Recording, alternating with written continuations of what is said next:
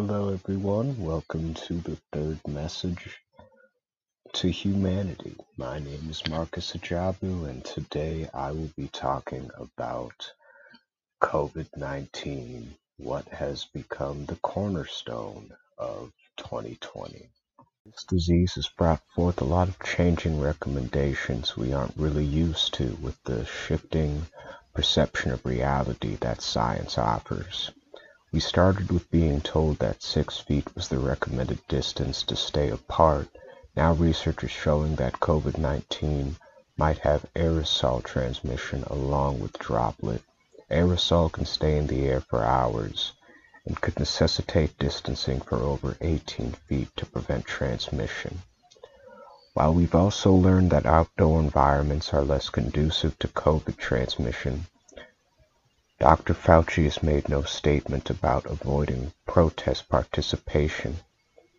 The news says there's been no increase in COVID from the protests, but looking at the research, contact tracers haven't been asking about protest participation much.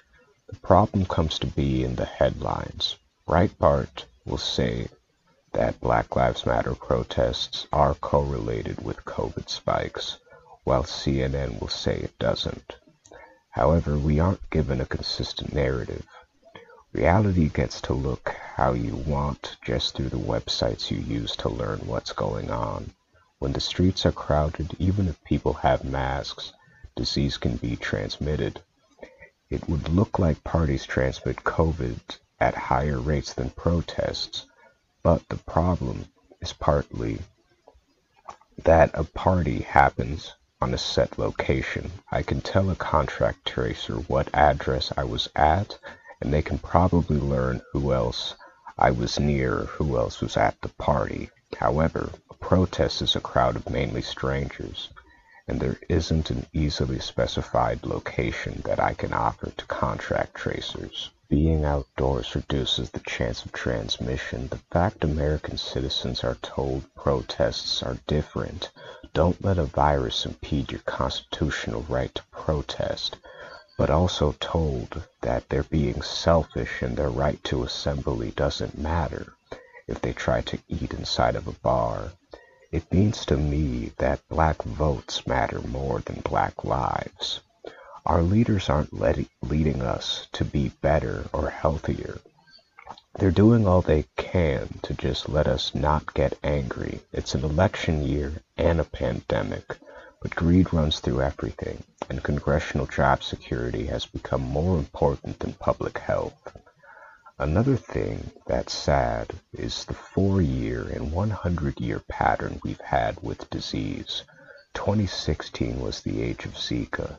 2012 was the age of MERS which is in the coronavirus family. In 2008, the US had an unusual spike in measles, and in 2004, the world faced a spike in SARS, another member of the coronavirus family.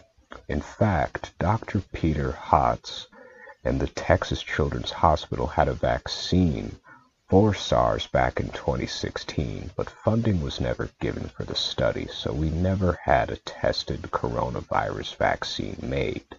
This could have offered us a huge step forward involving how to treat and make a COVID-19 vaccine.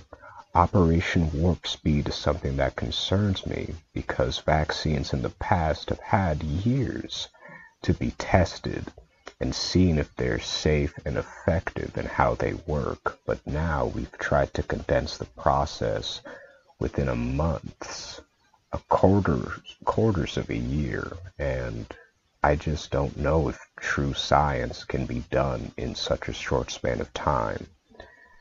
Since the pandemic began to be noticed in January from its spread to Italy, we've been chronically late. The World Health Organization was late on warning the world about COVID, partially because China was tardy talking about their upticks in deaths from pneumonia. Satellite data shows an increase in cars within Chinese hospital parking lots starting in late summer of 2019. October 10, 2018, Tongji Medical University had 112 cars in non-worker parking lots. But you take it 11 months forward into September 12, 2019, the same university hospital in Wuhan, mind you, had 214 cars. That's a 95% increase in September to December. There was also an increase in respiratory illnesses that was known in China, but the WHO and the Chinese Communist Party didn't do further research to figure out what the cause was or at the very least publicize the cause or the fact that they're having an uptick in pneumonia deaths. Because of this, China's COVID death count could be off severely from diagnosed cases of pneumonia, kidney failure, strokes, and gastrointestinal distress that wasn't traced back to COVID 19. China probably wouldn't be the only country that doesn't have completely accurate death counts from early on. Universal autopsies aren't a practice done in America or in many other first world countries. And because of that, hospitals get to write probable causes of death instead of deeply evaluating it. Some people think COVID death statistics are being exaggerated, from the fact COVID-19 has the same symptoms of other viral or bacterial infections, and in the United States, there's a larger payout for COVID-19 patients. I just feel concerned that universal autopsies haven't been given for people that died without lab results indicating what the cause of their illness was. The truth has been getting buried for too long. Even now with the pandemic, we don't have the labs it takes to meet the demands for the living or to read the warnings from the dead. Another problem with COVID-19 is how our international panic has blinded us to the existence of other diseases. Cancer has been getting diagnosed later because people decided going to their annual checkup or getting a lump checked out was too risky. Some tuberculosis clinics in India have shifted to test exclusively for COVID, even though it is known that tuberculosis is more infectious and more deadly, and it can carry lifelong consequences in a way that we have known for decades, if not centuries. There are cases of long COVID, but we don't know their consequences as well as we know about tuberculosis. And there's also problems I've seen with treatments. Since hydrochloroquine, for example, I've had to change my perception on that quite a bit. Initially, it seemed it wouldn't be helpful for COVID at all.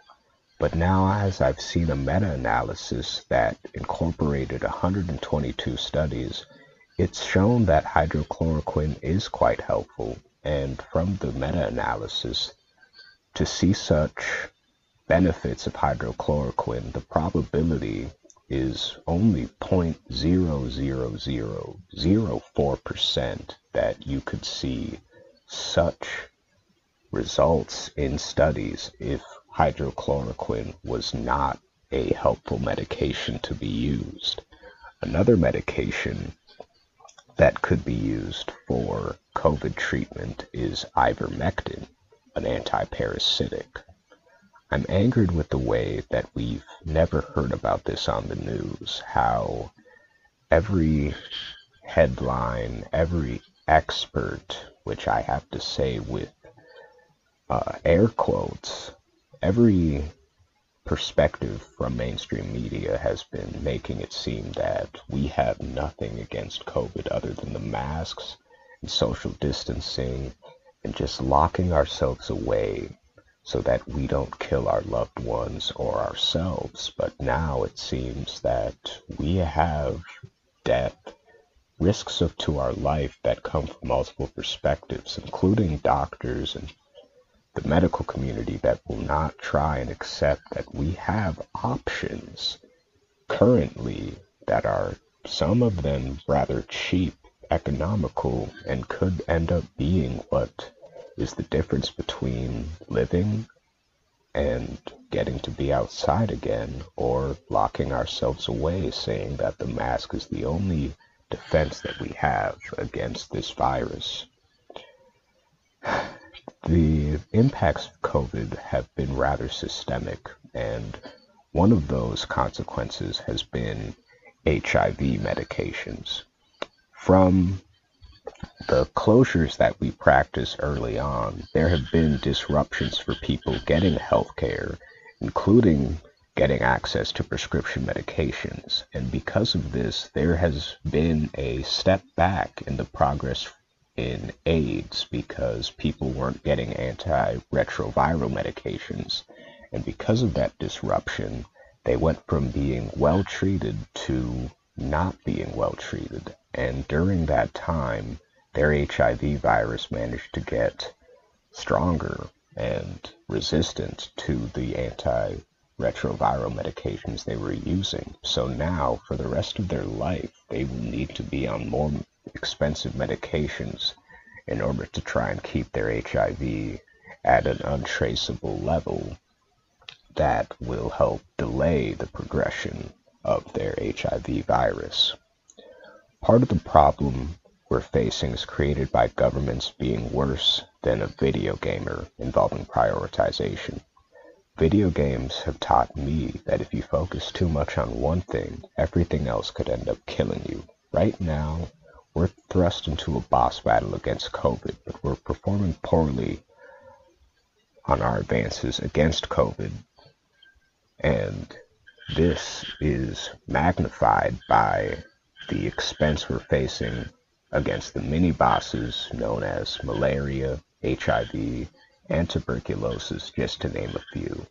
The UN has come with articles talking about how COVID 19 has lost to has led to a great loss in human potential, but part of that is because of how poorly we've been able to multitask. By freaking out over one virus, we've managed to lose ground in so many other diseases, and that is one of the saddest things I've seen this year, the failure of our governments to protect us, the failure of people to stand against what we have now seen has just been a crap show of proper management. To close, I have found things that can help you get through COVID 19. Other coronaviruses have been 99.9% deactivated with two minutes of swishing mouthwash. However, this just helps lower the viral load in your mouth directly. So I can recommend, I would say it's worth to look at maintaining or establishing oral hygiene. Since if you are able to lower your viral load in your mouth, that prevents it from spreading to other places. Another thing to look into would be vitamin D deficiency. It's been correlated with severity of infection, and vitamin D is known for helping regulate the immune system. And part of the problem with COVID is an overactive immune system, which is why steroids have been used to help regulate and prevent an overactive autoimmune response, well, immune response that can lead to a cytokine storm. So I would also recommend going into that. Sunbathe your mushrooms, eat them up, get a vitamin D tablet. It's hard to get sunlight depending on where you are, but please try and make sure that your vitamin D is sufficient. It has been correlated with the severity of infection. So people with appropriate vitamin D levels are less likely to have severe COVID. And I don't mean to get political, but I do see wearing a mask as beneficial. It would make sense since by having a mask on, one that doesn't have a valve, you slow the diffusion of respiratory droplets, at least I would imagine you would.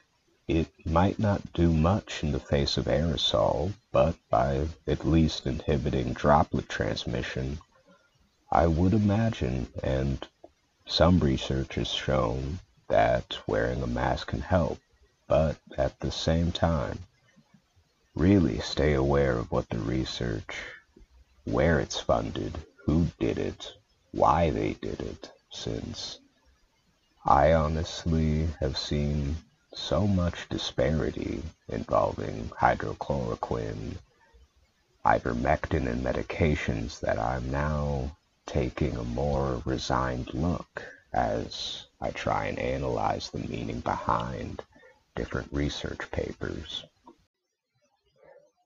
Alright, well, that was all for the message to humanity about COVID 19. I still have a lot to learn about this. And I hope with the next episode or the one after to sort of highlight what I've learned about web searching in these past two weeks since it's really changed. I've come to realize that the personalized Google searches I've had really kept me blinded from some of the things that I could have benefited from knowing sooner. And I would like to highlight how to go past personalized searches because with personalized searches, I feel we've lost a common ground because beforehand, the New York Times looked the same regardless of where we got it from. But now, the New York Times, I'll be given different articles, or maybe you'll just be suggested different papers as we search for the same things. Well, I hope you have a good time of day, whatever time of day it is for you. Stay rational, my friends. Don't let the lunatics make you feel insane. Have a good day.